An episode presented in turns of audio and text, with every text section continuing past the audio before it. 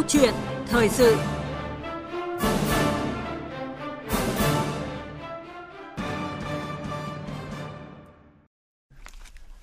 Thưa quý vị và các bạn, trong lịch sử dựng nước và giữ nước, đất nước ta đã trải qua rất nhiều cuộc đấu tranh chống giặc ngoại xâm. Biết bao thế hệ trẻ là những chiến sĩ thanh niên sung phong đã cống hiến hy sinh cả tuổi thanh xuân cho sự nghiệp xây dựng và bảo vệ Tổ quốc để có đất nước Việt Nam hòa bình, độc lập, tự do.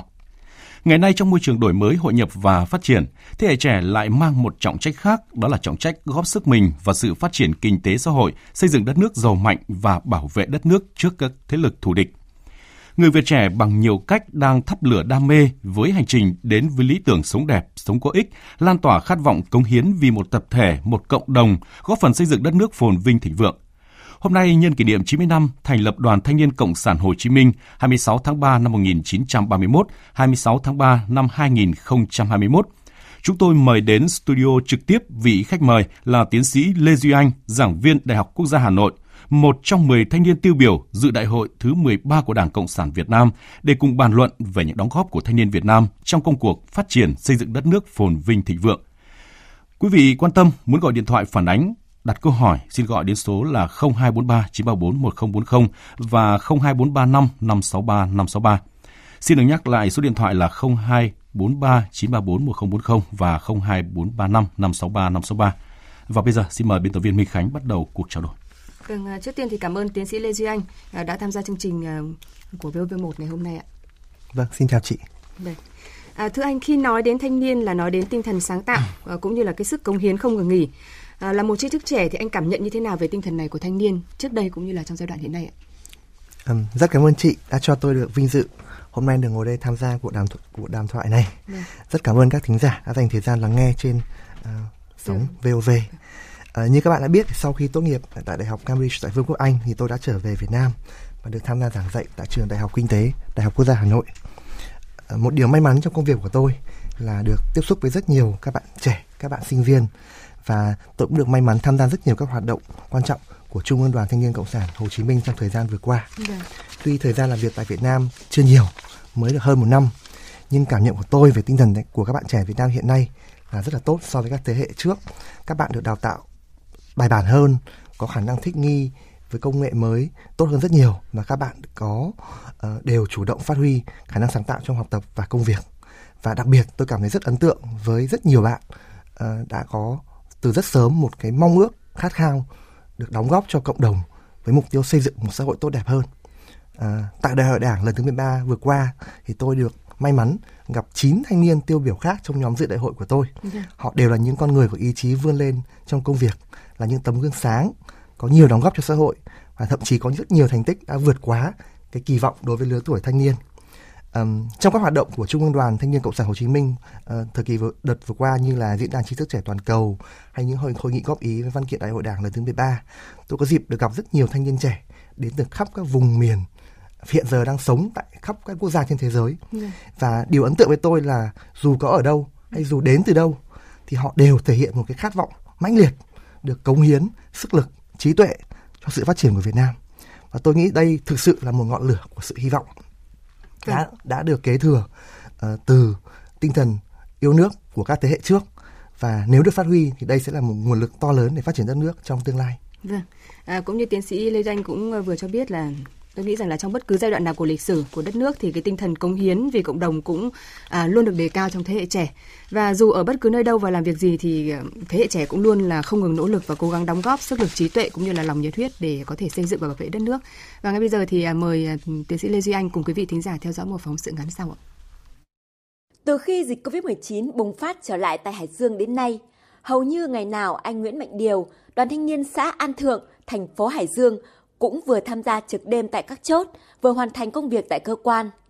Không chỉ bản thân tôi mà rất nhiều đoàn viên thanh niên trong xã An Thượng đã tình nguyện tham gia vào các chốt kiểm soát dịch bệnh, phục vụ cho các khu cách ly. Nhiều thanh niên đã không đợi thành đoàn phát động, ngay từ khi dịch bệnh bùng phát, đã tình nguyện sung phong tham gia phòng chống dịch bệnh, bất chấp ngày lễ Tết hay ngày nghỉ. Sau khi toàn tỉnh bước sang trạng thái mới, Thành đoàn Hải Dương tiếp tục huy động đoàn viên thanh niên trực tại các khu vực công cộng, các cơ quan đơn vị của thành phố, hướng dẫn, nhắc nhở cán bộ và nhân dân thực hiện các biện pháp phòng ngừa dịch bệnh. Chị Nguyễn Lệ Chi, Bí thư Thành đoàn Hải Dương cho biết, hưởng ứng tháng thanh niên năm 2021, Thành đoàn Hải Dương đang thực hiện hành trình chia sẻ yêu thương, không để ai bị bỏ lại phía sau. Nhiều hoạt động ý nghĩa thiết thực như tặng quà công nhân có hoàn cảnh khó khăn, các hộ dân đang cách ly y tế, khởi công công trình thanh niên xây nhà nhân ái, tặng quà các mẹ Việt Nam anh hùng và trẻ em khuyết tật. Chị Nguyễn Lệ Chi nói. Đây là một cái hoạt động mà chúng tôi cũng thực hiện theo phương châm của thành phố, đó là hướng tới cái công tác an sinh xã hội, đảm bảo cho người dân của thành phố Hải Dương sẽ khôi phục lại cái kinh tế sau cái thời gian dịch bệnh. Tại thị xã Kinh Môn, một trong những điểm bùng phát dịch bệnh quy mô lớn tại tỉnh Hải Dương, ngay khi thị xã kết thúc thời gian thực hiện chỉ thị 16 của chính phủ, thị đoàn Kinh Môn đã huy động gần 200 đoàn viên thanh niên tham gia dọn vệ sinh môi trường, sắp xếp vật dụng để trả lại hiện trạng ban đầu cho 13 điểm khu cách ly y tế tập trung, phối hợp với câu lạc bộ thanh niên khuyết tật Hải Dương tặng 100 xuất quà với tổng trị giá 40 triệu đồng cho người có hoàn cảnh khó khăn, người khuyết tật. Với những nỗ lực cố gắng, với tinh thần sung kích, quyết tâm của tuổi trẻ, các đoàn viên thanh niên tỉnh Hải Dương đã và đang hàng ngày chia lửa cùng các lực lượng trong công tác phòng chống dịch bệnh COVID-19, bảo vệ sức khỏe cộng đồng. Vâng, à, thưa anh Lê Duy Anh, qua phóng sự vừa rồi thì anh có cho rằng là à, sự cống hiến của tuổi trẻ chính là cái phương tiện để à, người trẻ hình thành cái lý tưởng sống đúng đắn, tích cực và khẳng định giá trị của bản thân được không ạ? Vâng, vâng, cảm ơn chị. Um, tôi đã từng được nghe một câu nói đại ý như sau: à, không có gì mạnh mẽ hơn trái tim của một người tình nguyện. Và tôi luôn dành một cái sự tôn trọng rất lớn cho những những con người đang ngày đêm cống hiến cho xã hội một cách vô điều kiện. À, như chị nói, đó chính là một cái đức hy sinh. Họ không coi điều đó là sự hy sinh mà coi các hoạt động đó là nghĩa vụ từ chính trái tim của mình. Ừ. phải có một cái sức mạnh ghê gớm mới có thể thôi thúc được những trái tim này. Uh, làm việc bất kể ngày đêm không kể khó khăn không kể những quyền lợi vật chất. Những giá trị mang lại cho xã hội ở các hành động mà chúng ta vừa được xem thực sự là có sức uh, sức lan tỏa và có cái trọng lượng của nó. Uh, với những bạn trẻ đã có được những cái đức hy sinh này thì thực sự là rất đáng quý để hình thành một cái lý tưởng sống của mình. Uh, hơn nữa tôi nghĩ rằng thông qua các hoạt động này các bạn trẻ uh, nếu mà làm tình nguyện đều có cái cơ hội được uh, rèn luyện các kỹ năng để phục vụ cuộc sống của mình. Họ sẽ trưởng thành hơn đúng không chính xác. Uh, và cuối cùng tôi muốn nói với các bạn trẻ rằng uh, hãy có một cái niềm tin rằng khi các bạn uh, cống hiến cho xã hội các bạn khẳng định được bản thân thông qua rèn luyện thông qua học tập thì chắc chắn các bạn sẽ được đền đáp bởi xã hội. Và uh, với cái niềm tin đó thì trong dài hạn các bạn sẽ có động lực để duy trì cái mục tiêu lý tưởng và nhiệt huyết của mình. Vâng. Thế thì, thì từ thực tế của bản thân thì anh có thể chia sẻ kinh nghiệm là làm như thế nào để người trẻ có được cho mình những cái khát vọng lập thân lập nghiệp cũng như là những cái khát vọng cống hiến cho đất nước ạ? À, với trường hợp của tôi thì um, một trong những cái động lực mà tôi luôn luôn tôi có cái khát khao và và và động lực đó chính là khi tôi nhìn vào bố mẹ, nhìn vào gia đình, uh, bố mẹ làm việc rất vất vả um, và luôn luôn hết mình để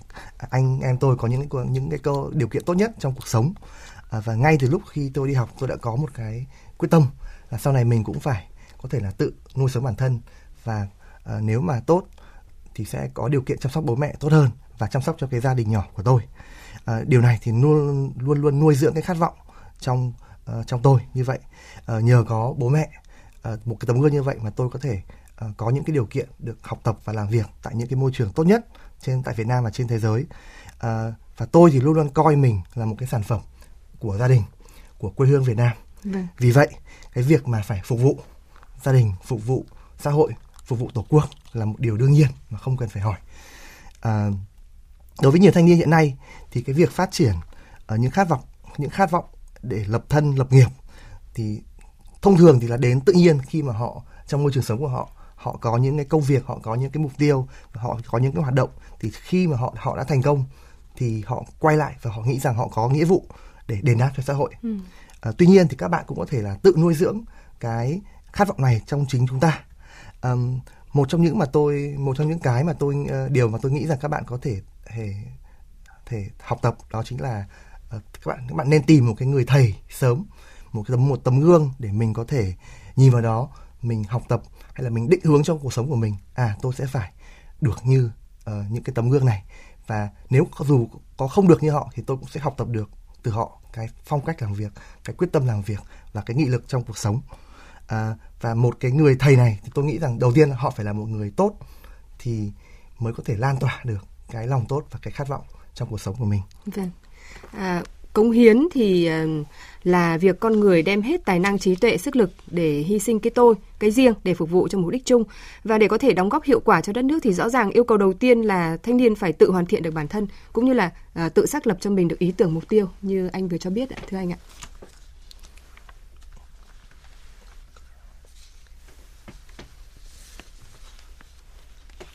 Um, vâng, đấy là một câu hỏi rất một câu hỏi tôi nghĩ rất là hay. Um, um, tôi nghĩ rằng bác Hồ đã nói rằng rồi, bác Hồ đã dạy chúng ta rằng có tài mà không có đức thì là người vô dụng, nhưng có đức mà không có tài thì làm việc gì cũng khó. Yeah. Vâng. Và tôi nghĩ và qua cái kinh nghiệm giáo dục của tôi tại Việt Nam thì tôi nghĩ rằng đây là một câu câu dạy rất là đúng, đặc biệt đối với thế hệ thanh niên.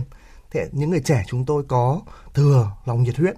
của tuổi trẻ, có thừa sức khỏe của của tuổi trẻ, nhưng chúng tôi thiếu đi kinh nghiệm thiếu đi thiếu đi uh, kiến thức và thiếu đi những cái vốn sống để có thể đóng góp hiệu quả cho đất nước. À, tuy nhiên tôi nghĩ rằng đây cũng chính là những cái lợi thế của tuổi trẻ. Vì lòng nhiệt lòng nhiệt tình cộng với sức khỏe lại cộng với một cái sự cầu thị, sự chăm chỉ và sự quyết tâm rèn luyện và, và và hoàn thiện bản thân thì đấy chính là những cái cơ hội rất là tốt để cho thanh niên có thể ờ, hoàn thiện và xác lập ý tưởng của mình. Và ờ, một cái mà tôi nghĩ rằng thanh niên chúng ta cần phải uh, lưu ý đó chính là cái quá trình hoàn thiện này nó là một quá trình rất là dài hơi sẽ gặp những khó khăn sẽ gặp những thử thách và chúng ta phải kiên định, chúng ta phải tin tưởng rằng chúng ta có thể làm được. Và sau một quá trình rèn luyện vất vả thì chúng ta sẽ hoàn thiện được bản thân và xác định được, xác định được cái lý tưởng của mình. Và các bạn không nên là nản lòng à, sớm khi gặp khó khăn. Vâng và à, tiếp ngay sau đây thì mời quý vị thính giả cùng à, vị khách mời anh Lê Duy Anh ạ, theo dõi một số ý kiến của đại diện thanh niên mà chúng tôi đã ghi nhận được tôi đã xác định ngay từ đầu tôi là người Việt Nam cho nên tôi phải tạo ra những cái sản phẩm ở Việt Nam. Thì tôi mới quyết định đầu tư một cái nhà máy hiện đại nhất Đông Nam Á. Tôi phải đổ rất nhiều công sức thậm chí nhiều đêm tôi ngủ một hai tiếng. À, thật sự thì lúc đó tôi cũng nỗi sợ nhất là khi mà thất bại thất bại thì mất vốn. Mất vốn phải làm lại từ đầu. Ngay bây giờ tôi cũng có nỗi sợ nhưng mà ừ, tôi không dừng được bởi vì tôi còn sức để đóng góp. Chúng ta làm trước hết vì tổ quốc vì đất nước. Thứ hai vì những người chung quanh mình gia đình và cuối cùng mới là bản thân mình một trong những cái ước mơ của mình là số hóa nền nông nghiệp Việt Nam, cắt bớt cái chuỗi trung gian trong cái chuỗi cung ứng ngành nông nghiệp và tăng giá trị nông sản Việt Nam. Và khi mình làm một cái sàn giao dịch thương mại điện tử về nông sản thì người mua có thể dễ dàng nhìn thấy được những cái nông sản với đầy đủ thông tin, à, người trồng như thế nào, giá cả như thế nào và những nông sản đó được tuyển chọn chất lượng. Còn người bán thì thông qua nền tảng có thể rất dễ dàng tiếp cận được người mua, đồng thời là yên tâm về vấn đề đầu ra. Ở quê mình chưa có nắm đông trùng hạ thảo mình về quê khởi nghiệp để người dân nó tiếp cận ừ, à, dược liệu này đảm bảo sức khỏe tốt hơn. Kết hợp với người nông dân, mình sẽ lấy tơ tầm đó mình làm sản nguồn nguyên liệu chính sản xuất ra nấm đông trùng hạ thảo. Cũng đang định hướng cho thanh niên khởi nghiệp, hướng dẫn cho người nông dân có thu nhập cải thiện kinh tế tại địa phương. Vâng, à, chúng ta vừa nghe ý kiến của anh Võ Quốc Thắng, Chủ tịch Hội đồng Quản trị Công ty Cổ phần Đồng Tâm, à, một trong 10 căn gương mặt trẻ Việt Nam tiêu biểu năm 1999. À, anh Phạm Ngọc Anh Tùng, Công ty trách nhiệm hữu hạn công nghệ và thương mại à, UFO, gương mặt trẻ Việt Nam tiêu biểu năm 2020 và người vị khách à, vị tính giả của vị khách tiếp theo đó là anh Nguyễn Thành Luận, chủ nhiệm hợp tác xã nấm đông trùng hạ thảo ở xã Tam Phú, thành phố Tam Kỳ và tỉnh Quảng Nam. À, thưa anh Lê Duy Anh, có thể thấy là sự chuyển mình của đất nước thì đã và đang mở ra rất là nhiều cơ hội mới cho giới trẻ. À, vậy theo anh thì giới trẻ hiện nay cần tận dụng những cái cơ hội này như thế nào để có thể phát triển bản thân cũng như là đóng góp công sức trí tuệ vào sự phát triển chung của toàn xã hội? Vâng, cảm ơn chị. À, xem phóng sự xong thì tôi cảm thấy rất là vui và tự hào khi Việt Nam đã sản sinh ra được những con người tâm huyết, dám nghĩ dám làm, không sợ thất bại như các anh. À, đây là một ví dụ của việc tận dụng thành công khoa học công nghệ và những cơ hội uh, khi mà thị trường thay đổi trong thời kỳ đất nước chuyển mình hội nhập sâu rộng ứng dụng khoa học kỹ thuật và cách mạng 4.0. À, tôi nhớ đã có rất uh, có lần trao đổi cái chủ đề đúng cái chủ đề này ừ. với bạn Phạm Đức bạn Phạm Đức Anh là một trong 10 thanh niên tiêu biểu ở trong lĩnh vực học tập cũng tham dự đại hội đảng lần thứ 13 vừa rồi. Thì tôi xin mượn ý kiến của bạn Đức Anh để trả lời câu hỏi của chị là như sau. À, thứ nhất là nếu bạn trẻ muốn đóng góp theo hướng uh, khởi nghiệp như vậy thì có hai con đường để các bạn có thể lựa chọn. Một là đầu quân cho các dự án uh, khoa công nghệ khởi nghiệp à, tìm hiểu địa phương của nơi mình sống xem còn thiếu cái gì chưa? Hay còn những điều gì chưa tốt để các bạn có thể áp dụng các công nghệ áp dụng các cái ý tưởng mới để nâng cao đời sống và nâng cao cái giá trị gia tăng của sản phẩm của mình? À, trước khi tìm hiểu trước khi bắt bắt đầu làm thì các bạn có thể là tìm hiểu thêm ờ, đánh giá xem sở trường đam mê năng lực tiềm lực của bản thân phù hợp với cả vấn đề nào nhất thì các bạn chọn lựa ra cái cái vấn đề mà các bạn có thể giải quyết được. Sau đó lên kế hoạch thực hiện. Ờ, cách thứ hai là là chúng phải xác định xem là chúng ta cần cái gì trước khi trước khi bước chân vào con đường khởi nghiệp này và tăng cao cái kiến thức và khả năng tìm tòi trải nghiệm trong cuộc sống của mình.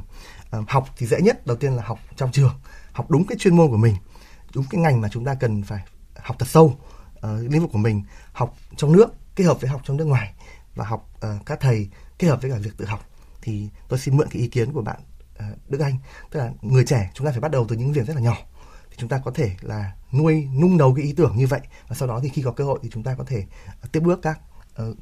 tấm gương mà chúng ta vừa được nghe. Dạ, và cùng với học uh, trau dồi các cái kiến thức ở trong trường học được có được thì chúng ta cũng phải có được những cái kinh nghiệm từ thực tế đúng không ạ? Chính, và vâng dần dần thì chúng ta sẽ có được những cái kinh nghiệm cho bản thân. Vâng, trong uh, cuộc trả lời phỏng vấn báo chí thì bản thân uh, anh cũng đã bày tỏ mong muốn là sẽ truyền được kinh nghiệm cho các bạn trẻ đóng góp vào mục tiêu phát triển đất nước trong giai đoạn tới cũng như là kỳ vọng vào việc đưa nghị quyết của Đảng vào cuộc sống. Uh, sự truyền lửa này phải chăng cũng là với mục tiêu lan tỏa cái khát vọng cống hiến thưa anh ạ? À, vâng ạ. À, đầu tiên ạ, xin khẳng định về cái mục tiêu lan tỏa khát vọng cống hiến của tôi. À, tôi cảm thấy là mình rất may mắn hơn nhiều bạn trẻ khác khi được tham dự trực tiếp một sự kiện chính trị trọng đại có ý nghĩa lớn lao của dân tộc như Đại hội Đảng lần thứ 13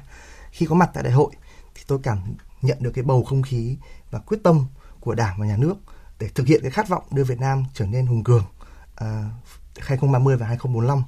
Điều này là thực sự làm tôi rất xúc động và càng ý thức được trách nhiệm của bản thân, của thanh niên khi tham gia đóng góp uh, vào quá trình phát triển đất nước. Uh, tôi tin rằng nếu như có được nhiều bạn trẻ có cơ hội giống như tôi được trải nghiệm cái tinh thần của đại hội 13 một cách trực tiếp thì sẽ càng ngày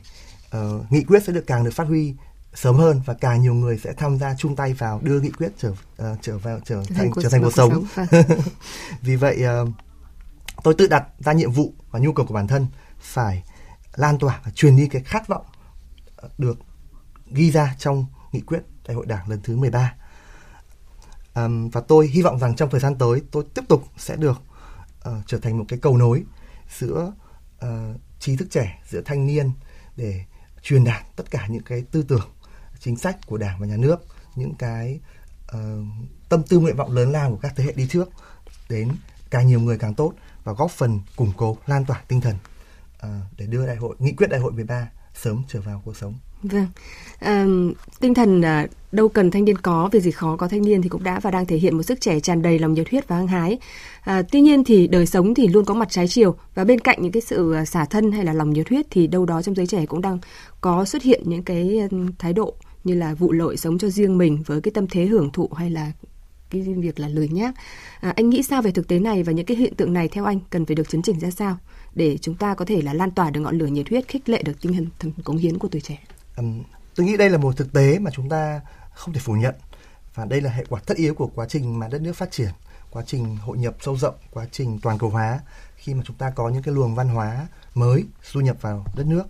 khi một bộ phận thanh niên khi mà thiếu đi cái lý tưởng thiếu đi cái mục đích sống cùng với cả những cái văn hóa ảnh hưởng của những văn hóa hưởng thụ từ nước ngoài thì sẽ dễ dàng dao động buông xuôi. Và chúng ta thấy là uh, họ chấp nhận một cái cuộc sống lười nhác vụ lợi và hưởng thụ như cái thực tế mà chúng ta thấy ở đây. Uh, thì đây là một thực tế mà tôi nghĩ là quốc gia nào cũng đều gặp phải có một bộ phận thanh niên uh, và cần sự giúp đỡ cần sự định hướng. Uh, nhưng mà điều đáng mừng tôi nghĩ rằng đảng và nhà nước xã hội đã có những thái độ rất rõ ràng về hiện tượng này thái độ phê phán và thái độ à, cần phải chấn chỉnh.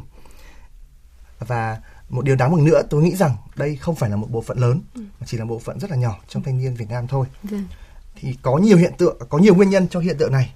Thì như tôi đã nói ở trên thì trong đó thì văn hóa tôi nghĩ là một trong những yếu tố rất quan trọng. Thì tôi đặc biệt là ấn tượng với nghị quyết đại hội đảng lần thứ 13 trong đó có đưa ra một cái khái niệm mới. Uh, khi đưa văn hóa trở thành một nguồn lực nội sinh để có thể đóng góp cho sự phát triển của đất nước vì vậy, theo ý kiến chủ quan của tôi thì tôi nghĩ rằng một trong những giải pháp cho hiện tượng này có thể là chúng ta cân nhắc đưa một cái chiến lược ờ, để đưa cái sự sẵn sàng cống hiến ừ. trở thành một phần của văn hóa Việt Nam. Để làm được điều này thì chúng ta cần một cái sự đầu tư bài bản trong công tác giáo dục tuyên truyền để cho các thế hệ trẻ từ nhỏ được thấm nhuần trong cái văn hóa uh, về sự cống hiến. Tôi nghĩ rằng văn hóa nó là nó rất là khác những cái uh, yếu tố khác thì văn hóa nó phải được bồi đắp được vun đắp theo thời gian và được cần ờ, sự nhắc nhở liên tục để trở thành một cái một cái bản chất và một cái đặc điểm của thế hệ Việt Nam, của thế hệ thanh niên Việt Nam. Ở đây thì cái vai trò của nhà trường gia đình và xã hội đối với sự hình thành văn hóa là rất quan trọng ờ, từng gia đình từng lớp học phải trở thành cái nơi để hun đắp nhắc nhở thanh niên người trẻ về ý thức trách nhiệm của mình đối với gia đình và cộng đồng và sau đó qua đó thì xây dựng cái lý tưởng sống lành mạnh và văn hóa công hiến trở thành một cái nền tảng vững chắc một đặc tính của thanh niên Việt Nam. À, để thực hiện được điều này thì tôi nghĩ rằng đảng và nhà nước đặc biệt sắp tới khi chúng ta chuẩn bị thực hiện luật thanh niên 2020 ừ. cần có các cái quy định chính sách rất cụ thể để nâng cao hiểu biết ý thức của thanh niên Việt Nam về quyền và nghĩa vụ của mình. À, từ hiểu biết tốt đẹp thì sẽ kết hợp với từ hiểu biết kết hợp với cả môi trường tốt đẹp thì sẽ thành một cái nơi rất là tốt để nuôi dưỡng văn hóa uh, cống hiến của thanh niên Việt Nam và hy vọng là sẽ chuyển, sớm chuyển thành hành động Dạ vâng, à, xin trân trọng cảm ơn tiến sĩ Lê Duy Anh, giảng viên Đại học Quốc gia Hà Nội về cuộc trao đổi. À, thưa quý vị, thưa các bạn, à, hăng hái tiên phong trên mọi lĩnh vực, thế hệ trẻ đang là lực lượng đi đầu, tiếp cận tiến bộ khoa học kỹ thuật, áp dụng vào đời sống và sản xuất, và họ cũng mang những cái tư duy tích cực sáng tạo không ngừng vào những hoài bão lớn lao, góp phần đưa nền kinh tế nước ta hội nhập và phát triển. Nối tiếp truyền thống vẻ vang của thanh niên Việt Nam với sự khát khát sáng tạo và khát vọng chinh phục đỉnh cao. À, các bạn không chỉ thể hiện hiện thực hóa ước mơ mà còn góp phần làm dạng danh đất nước. Và hiện nay chúng ta không còn quá xa lạ với những giáo sư, tiến sĩ trẻ, những nhà sáng chế là học sinh sinh viên hay là những nhà lãnh đạo trẻ tài năng và những nhà kinh doanh vươn tầm thế giới. Tất cả họ chính là đại diện cho thế hệ trẻ hướng tới tương lai phồn thịnh của nước nhà. Và một lần nữa thì xin trọng cảm ơn tiến sĩ Lê Duy Anh đã tham gia câu chuyện thời sự của chúng tôi ngày hôm nay. Vâng, xin trân trọng cảm ơn chị.